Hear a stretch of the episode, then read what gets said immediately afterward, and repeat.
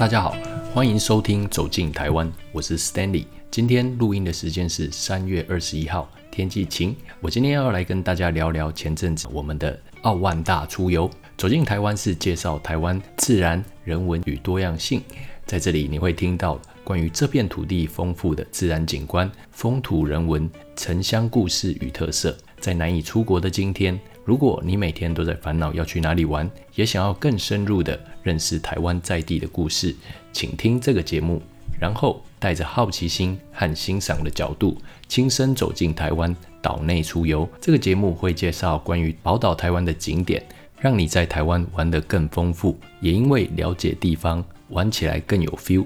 在这里，你会听到关于台湾这片土地的美好、丰富的自然景观。风土民情与城乡故事。如果不想再只是去风景区人挤人、走马看花，而希望认识台湾这片土地的点点滴滴，那你就应该要听《走进台湾》，并付诸行动，带着好奇心和欣赏的角度，亲身走进台湾岛内出游。相信在不能出国的现在，也能充分感受到旅游的体验和乐趣。走进台湾节目与 Skoda 黑熊梦想实践计划合作，不止分享我们在台湾的岛内旅游，我们也希望分享自然保育的观念，尊重和保护台湾黑熊与岛上所有生物的多样性。在此也非常恭喜 Skoda 在二零二一年总接单数突破万辆，达到一万零四十九辆的历史新高，而由 Kodiak、Karak、Comic 所组成的 SUV 家族。挂牌数呢，也达到了四千六百五十三辆，占比将近百分之六十五。我们家目前对于 Karak 黑熊车车的体验非常满意，是载着我们上山下海，探索台湾每一个角落和推广保护台湾黑熊任务的最佳旅伴。如果你喜欢走进台湾的内容，或有任何的想法或建议，十分欢迎你在 Apple Podcast、Spotify 或 Mixer Box 留言，也请你给我创作的鼓励，在 Apple Podcast。或各大播放平台给我五星评价，按下订阅键，并分享给你身边的亲友们。那我们接下来就进入这次的奥万大出游吧。今年农历前夕，我们家开着 Skoda Karak 1.5T 前往全台湾最大的赏枫圣地奥万大。来奥万大，除了家庭旅游、赏枫和吸收分多金以外，还有一个跟台湾黑熊有关的特别任务哦。是什么呢？先卖个关子，听下去你就知道。所以呢，我们一早出发，先到了埔里，先吃有名的苏妈妈汤圆，之后沿着台二十一线来到了奥万大。奥万大坐落在南投县仁爱乡的青爱村，位于万大溪中游的北岸。奥这个字呢，是引用日文的 oku，指在什么地方的后面。顾名思义，奥万大就是在万大的后面。那万大是哪里呢？在日治时期，这边新建了水利发电厂。这个水力发电厂就叫做万大水力发电厂。那所以呢，顾名思义，奥万大就是在万大发电厂的后面。曾经在日治时期、民国初年，这是台湾电力重要的成员。那奥万大呢，整个游乐区在平坦的河街台地上，园区的东边是马君山，西边是万大地区，南接万大溪，整个面积呢达到二十八平方公里。快接近一个台北市内湖区这么大，海拔呢坐落在一千一百公尺与两千六百公尺之间，为明显的峡谷地形。那奥万大的所在地仁爱乡，其实是台湾面积第三大的行政区，仅次于花莲县的秀林乡和同属南投县的信义乡。整个仁爱乡的面积呢，大概是一个云林县这么大。行政中心呢位在要前往清境农场和合欢山必经的雾社。那整个仁爱乡呢，坐落在中央山脉上面，地势是高耸险峻的。那也因为清境农场还有合欢山这些知名的景点，所以呢，观光业很发达。那在这边传统上的居民呢，是以台湾原住民泰雅族、赛德克族和布农族为主。同时，这边的布农族呢，也是台湾分布最北端的布农族。那我们以前在课本都有读到，日治时期最大的原住民抗日事件——雾社事件。就是发生在仁爱乡，所以呢，仁爱乡的部分居民曾经希望将仁爱乡改名为雾社乡。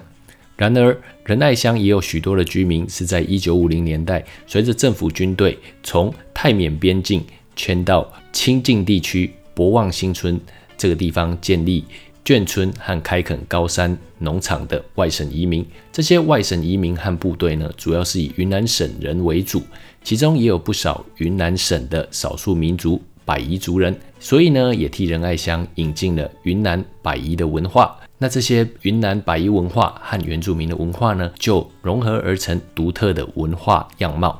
而奥万大从原始的森林，原本是泰雅族和赛德克族呃传统的猎场，但是呢，因为日治时期新建水利发电设施而逐渐淡出。现在呢，主要是以农耕生活为主。那在邻近的青爱村的伊纳谷是一个赛德克部落。那这里呢，土地非常的肥沃，所孕育出的香糯米是在日治时期朝贡日本天皇的优良品种。那到目前呢，整个栽种的面积只有六公顷，而且一年只有一货，总产量呢不到一万公斤。所以呢，通常都是在过年或宴客的时候，会把这个香糯米拿出来烹煮。部落呢，在秋天。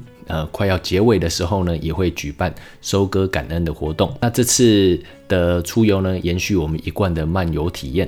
我们总共在奥万大待了三天两夜，然后就都住在奥万大里面，与家人还分别住了绿叶山庄和小木屋。我们走了奥万大主要的步道，好汉坡，还有枫林步道和瀑布步道等等。在第一天经过充分的休息之后，第二天一早。我们就开始动身前往奥万大吊桥。我们走的路线呢是经由樱花园步道，然后呢往好汉坡步道，再经由万大溪旁的枫林步道，走向森林公园步道，然后呢走到赏鸟平台，再到森林教室。在走枫林步道的时候，尤其是沿着万大溪河谷，沿途除了丰富的林相和生态以外，其实我们也可以看到典型的奥万大地质和水文。奥万大园区里面呢，主要是以板岩为主。经过多次的地壳变动后，在园区内呢，常常可以看到一些折痕啊、曲拱的地质景观。因此呢，地层有很多破碎和容易崩塌的情况。所以呢，走在这些步道上面啊，也是要格外的小心。那经由溪水冲刷和搬运之后，所以呢，造成万大溪的水都浊浊的，就像浊水一样。这是地质上面非常有特色的一部分，而孕育。奥万大这一大片森林的，就是来自清水溪、玛瑙溪、马古溪汇流而成的万大溪。那这个万大溪呢，也因为水力充沛，所以呢，在日治时期才在这里设置水力发电厂。玛瑙溪的沿岸呢，有许多的瀑布。在奥万大下游的万大水力发电厂，是自治时期新建的水力发电厂。靠着万大溪的水，在过去台湾用电还不是很多的时候。这是台湾电力的重要成员，而为了确保万大水库和万大发电厂的水利供应无虞呢，在奥万大园区的瀑布区步道旁呢，有一座台电在民国四十八年所开凿的人工湖。那在下面呢，有一个扬水站。那这个湖是用来做什么的呢？其实它的运作方式是在用电离峰的时候，用扬水站的马达呢，把水抽到蓄水池这个调整池存放。在用电尖峰的时候，利用水位差，可以把水呢从这个调整池送到万大电厂来补充水源，让水力发电机组呢有足够的水源可以来发电，以达到能源效率的最佳管理和调整。这其实呢就是像现在日月潭水力发电厂明潭水库的功用。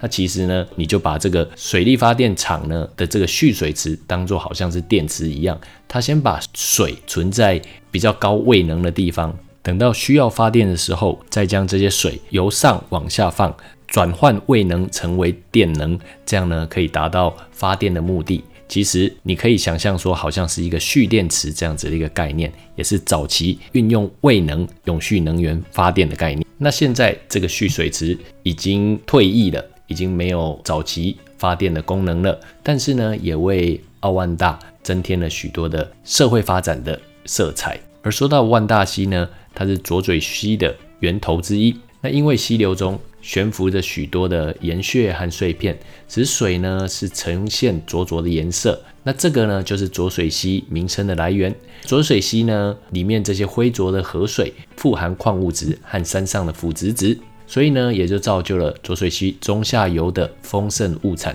让彰化和云林成为台湾的粮仓。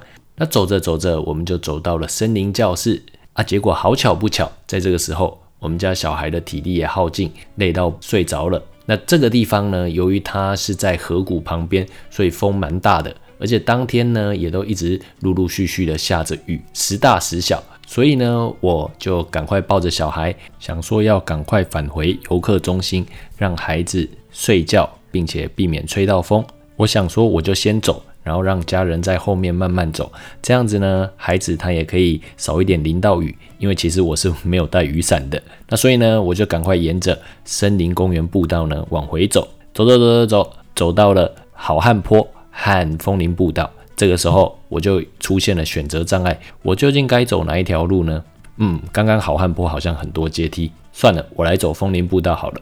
殊不知呢，这就是一个惨剧的开始，我就沿着。枫林步道开始往前走，我想说这个枫林步道应该没有像好汉坡那么陡吧，因为好汉坡是很多的阶梯。殊不知枫林步道也一样非常陡，而且呢，它是刚好在河谷旁边，所以风超大的，并且整条路上没有任何的遮蔽。因为呢，好汉坡其实还有很多的树，所以呢，可能淋到的雨也不会那么多。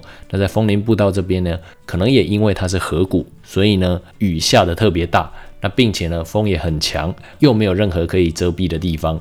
然后呢，有时候我实在是抱着小孩，抱到手非常的酸，我只好停下来休息一下，也顺便淋个雨。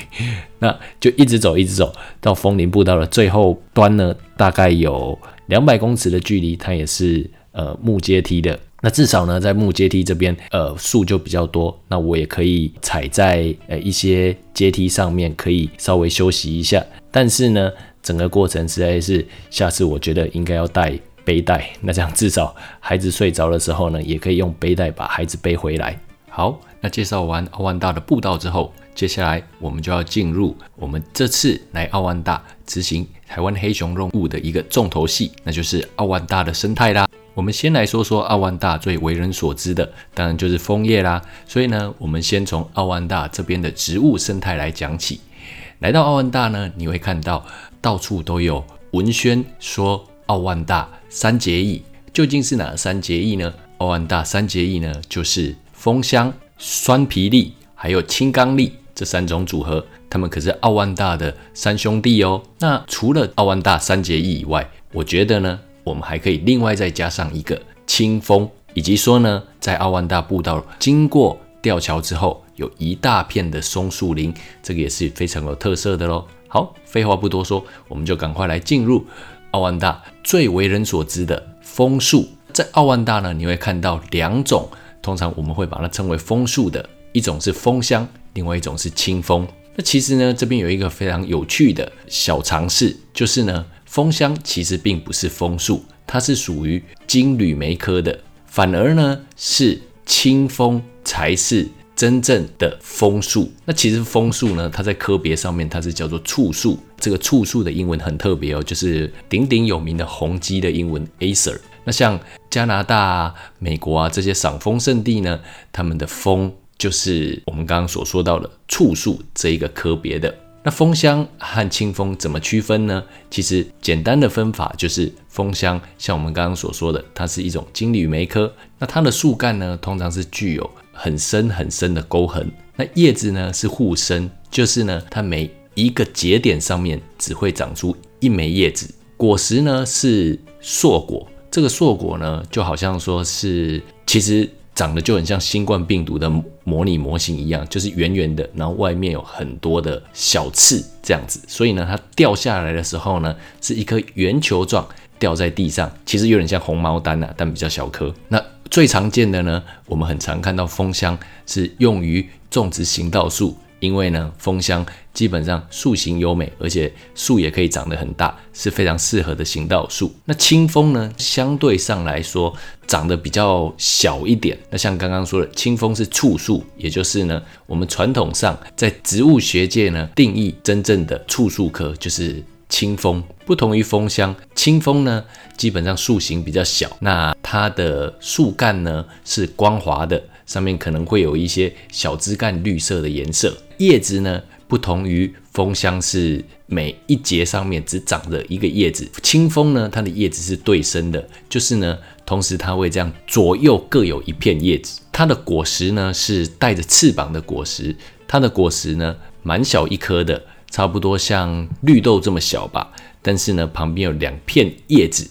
就是它会这样缓缓的呃飘落到地面，或者说传播到比较远的地方，所以看起来呢很像一个人字形。然后呢离开树木的时候呢，就是会这样旋转，很像一种小时候在玩的铜腕，这样子旋转滑翔下来。我觉得常常啊，清风和枫香这两个树种呢，常常会让人家搞混。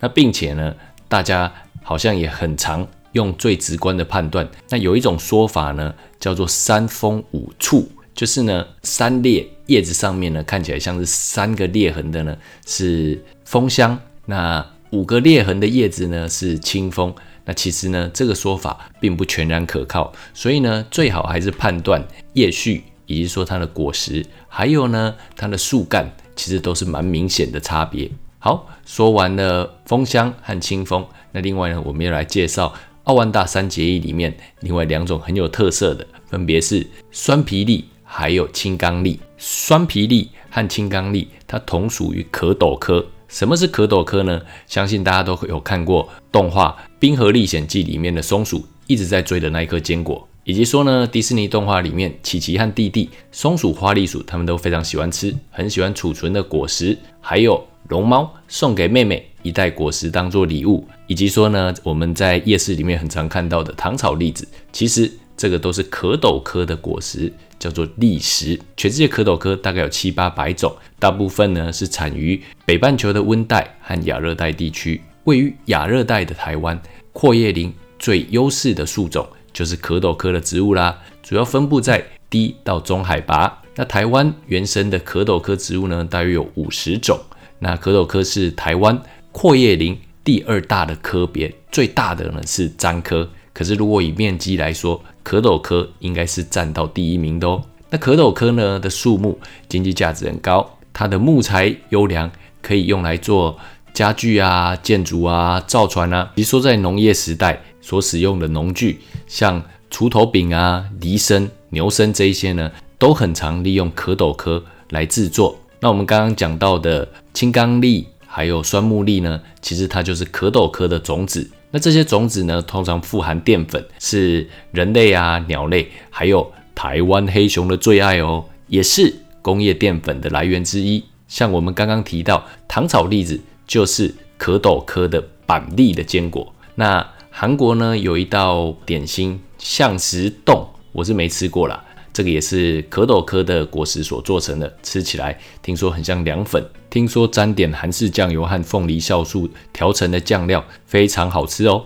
那我们刚刚提到的，不管是酸木栗或青冈栗，它们呢大约都在十一月的时候进入成熟期。那酸木栗的象石呢，好像一颗小太阳一样，或者说呢，你可以想象一颗橄榄球的种子在中间，但是它外面呢好像是爆炸头一样，是蛮可爱的。那酸木栗呢，最为人所知的就是它的树皮很厚，就是现在在制作软木塞的材料，也可以用来酿酒或制造饲料。因为呢，像刚刚说的这些橡石呢，是富含淀粉的。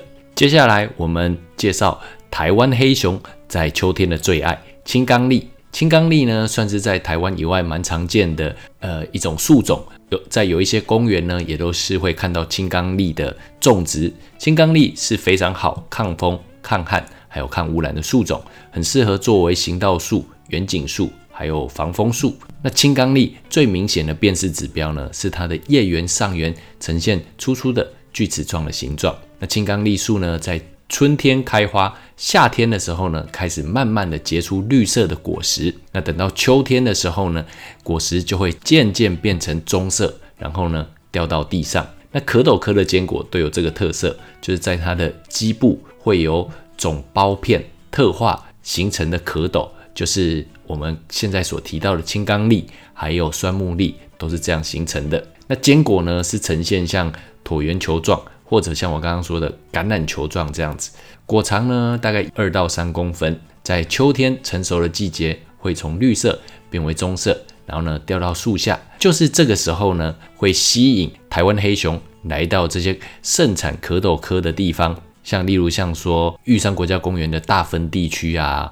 瓦拉米步道啊，这就是有很多青冈栎树，然后呢，在秋天的时候会有很多青冈栎的果实掉下来，甚至呢，台湾黑熊也是会爬树的。在这个时候呢，就会吸引台湾黑熊前来这里觅食，因为像我们刚刚说的，青冈栎可是秋天台湾黑熊的最爱呢。那说到台湾黑熊的饮食，其实啊，台湾黑熊是标准的杂食性动物，而且以植物性的食物为主，吃的东西像人类一样。非常的繁杂，各种植物啊、动物啊、果实啊，都有可能成为台湾黑熊的食物哦。所以，其实我们不太需要担心台湾黑熊对于人有很强烈的攻击性，甚至呢，它对于一些大型的动物的攻击性也并不是那么强的。因为台湾黑熊的觅食呢，是标准的机会主义者。如果说有比较好取得的食物的时候呢，它可能会优先选择这一些呃比较简单取得的食物，像。多数都是以植物为主哦。其实我觉得某方面想想，台湾黑熊好像是动物界的饕客，它都吃丢席的东西。因为呢，它的进食会随着四季而变化。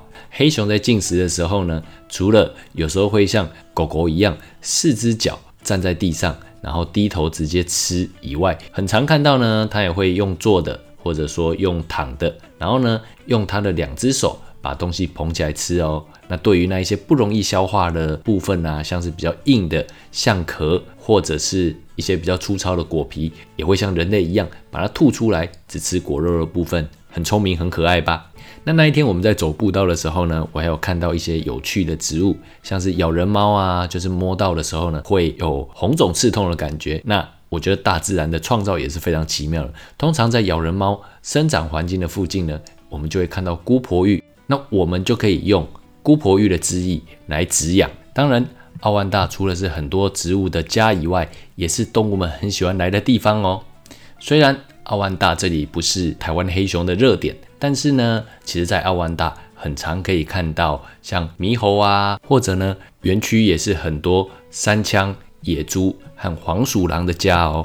那值得一提的呢，是奥万大这边鸟类非常的多。而且呢，在奥万大园区里面也有设置鸟巢箱，所以在这边，如果你是个爱鸟人士的话，你在这边也可以看到台湾蓝雀、巨嘴鸭、赤腹山雀、青背山雀，很多种不同的山雀，还有黄山雀等等，会出没在奥安大。那也因为奥安大鸟巢箱的设置呢，所以呢，这边可以观察到。很多很有特色的鸟类哦，那这些鸟巢箱呢，在园区内的步道是随处可见的，总共大概有超过两百多个鸟巢箱，来代替自然的树洞，补充山雀科家族繁殖小 baby 的地方。那还有一个很特别的，就是这些鸟巢箱里面有加装针孔摄影机，借由摄影机呢，来协助对于这些鸟类生态和育儿的研究。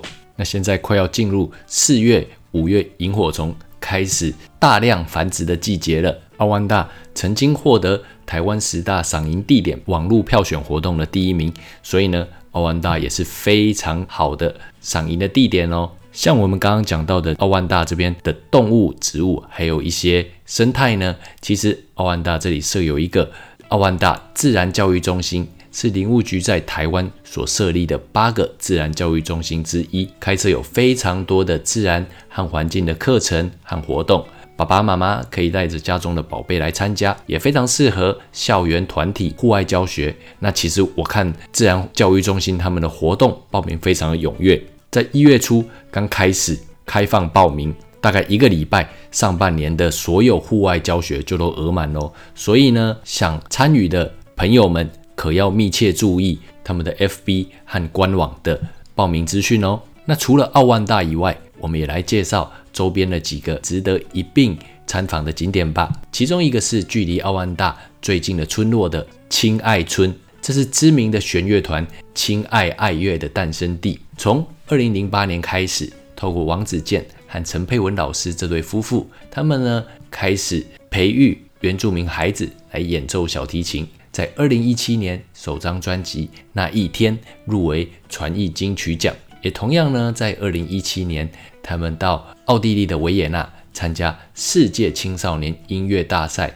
以原住民歌曲《拉瓦的彩虹桥》为自选曲，获得弦乐组的冠军。那亲爱国小音乐班毕业后的学生呢，也透过亲爱爱乐这个公益表演团体的自立自强，把表演和活动的所得转为原住民孩子的生活费和延续到高中的培训费用，让他们的音乐之路培训。不中断，那孩子的天赋呢，也可以继续发光。那其实，在我听的青青爱乐的故事啊，我最敬佩呢是青青爱乐，它不止照顾到地方这些原住民的孩子们，同时也因为王子健老师发现了社区有许多中年失业的人力，那为了让青青爱乐的小提琴供应无虞，以及说为了也来照顾到这些失业的人口，那因此呢，他们向就业服务中心。申请了小提琴制作培训的专案，也就是今天青爱村的手工琴坊。那这个手工琴坊呢，它成立于二零一二年，那也刚好就地取材，奥万大园区里面制作小提琴最重要的两种树种云杉和枫香来制作小提琴。这真的是一个在地的循环和资源的永续利用，也看到一个社区营造和社区发展的一个。很美好的正向的例子。那青青爱乐呢？他们也举办一些户外的免费展演和售票性质的巡回演出，以及说也有亲爱行脚这样的活动。那二零一九年，青青爱乐的孩子走路从南头徒步到垦丁，总共三百一十三公里，在用了十四天来完成。因为呢，青青爱乐的孩子们，他们相信一路坚持就会走到终点。那这个人也是。青青爱乐不止教育孩子们音乐上面的知识，同时呢，这个也是他们的精神啊。有一个也很适合爸爸妈妈参考的活动，就是青青爱乐的音乐营。有些青青爱乐的团员们长大了，他们呢也想要把这一份爱传下去，一起手拉手，让更多亲爱村的小朋友一起往前走，一起学习小提琴。那同时呢，他们也很欢迎台湾各地的小朋友们在这个夏令营里面可能。不会有我们想象的一些呃很舒适的住宿，也没有很豪华的餐点，那一切呢都是要 DIY，都要自己动手做。但是呢，来这里会遇到很多亲亲爱乐的小朋友们，也可能是第一次参加的音乐营队。但是呢，晚上住的是大通铺，而且还要排队洗澡，不是每一个人自己有单独一个房间来一起吃大锅饭，自己洗衣服，还要自己打扫环境。但是因为音乐是生活的语言。青青爱乐相信，唯有真正懂得生活，你才能够去拉出属于生活的那个声音。所以呢，我觉得如果大家来奥万大有一些时间的话，不妨可以走头七十一线和头七八十三线，可以进入青爱村以及说一些原乡的部落，来去探访这些有趣有故事的部落。那如果沿着头七十一线和头八十三线走，沿途呢会经过青爱。万丰和法治三个村，青爱村呢有万大和青爱两个泰雅部落，以及赛德克族的松林部落。万丰村呢是台湾分布最北边的布农族的曲兵部落。法治村是知名的五界部落。那头八十三线呢这一条连接奥万大的连外道路，一条乡道。不过五公里左右，连接了三种原住民的族群，是一条融合族群多元性的文化廊道。那附近呢，也有一个很深很深的深山部落——瑞岩部落。那这边呢，现在也在发展社区的观光，呃，大家有兴趣呢，也可以参考。那其他周边的景点，像说清境农场啊，还有合欢山、星空公园这些呢，也很适合孩子们一起去，或者呢。到合欢山爬最容易入手的百岳石门山，我相信这个也是非常好的亲子活动。那另外呢，在清境附近的台大梅峰农场里面的植物迷宫，小孩子应该也会很喜欢哦。只不过呢，通常梅峰农场是需要事前先预约的，所以要出发前要记得先预约哦。那这几天呢，在奥万大我们有吃到一些美食，其中一间我特别想要推荐的是在雾社的。三支香小馆，三支香小馆呢，大家到这边必点的是它的砂锅鱼头。那它的砂锅鱼头呢，不像传统台式砂锅鱼头很常见的用草鱼或鲈鱼，这边用的呢是鲑鱼头。那汤头呢，我自己是觉得它是比较清澈、比较鲜甜的，不是像很常见的放很多沙茶的沙茶汤头。那另外呢，很值得一提的是，它上面还有一层炸过的蛋酥，很好吃哦，小孩子也非常喜欢。值得一提的是，这间是一间无菜单料理，所以呢，基本上就是你跟老板说你的预算，老板会帮你自己配菜。当天我们还有吃到了像卤猪脚啊，还有宫保皮蛋豆腐、娃娃菜、甜甜的卤猪脚，最后饭后甜点还有自制的梅子冻都非常好吃哦。那也可以呢，到亲近农场上面的不忘新村吃云南或百夷料理，或下山之后的普里呢，则可以去品尝苏妈妈汤圆。我和我们家小孩都非常喜欢吃汤圆，不管是甜的或者是咸的，我们都很喜欢。那同时呢，在园区里面的枫红山庄餐厅也都有供应三餐，是在园区里面用餐的好选择哦。或者自己准备一些点心食物，来到奥万大野餐也是非常好的体验哦。好，今天的奥万大之旅呢，大概就介绍到这里。每次旅行要回家的路上，我总是觉得旅程太短，但是呢，其实每一趟旅行也让我们更有意识的反思，我们应该要如何来保护我们的环境。珍惜资源，节约能源，那这样呢，就能为保护台湾黑熊和在台湾这片土地上的各样物种尽一份心力。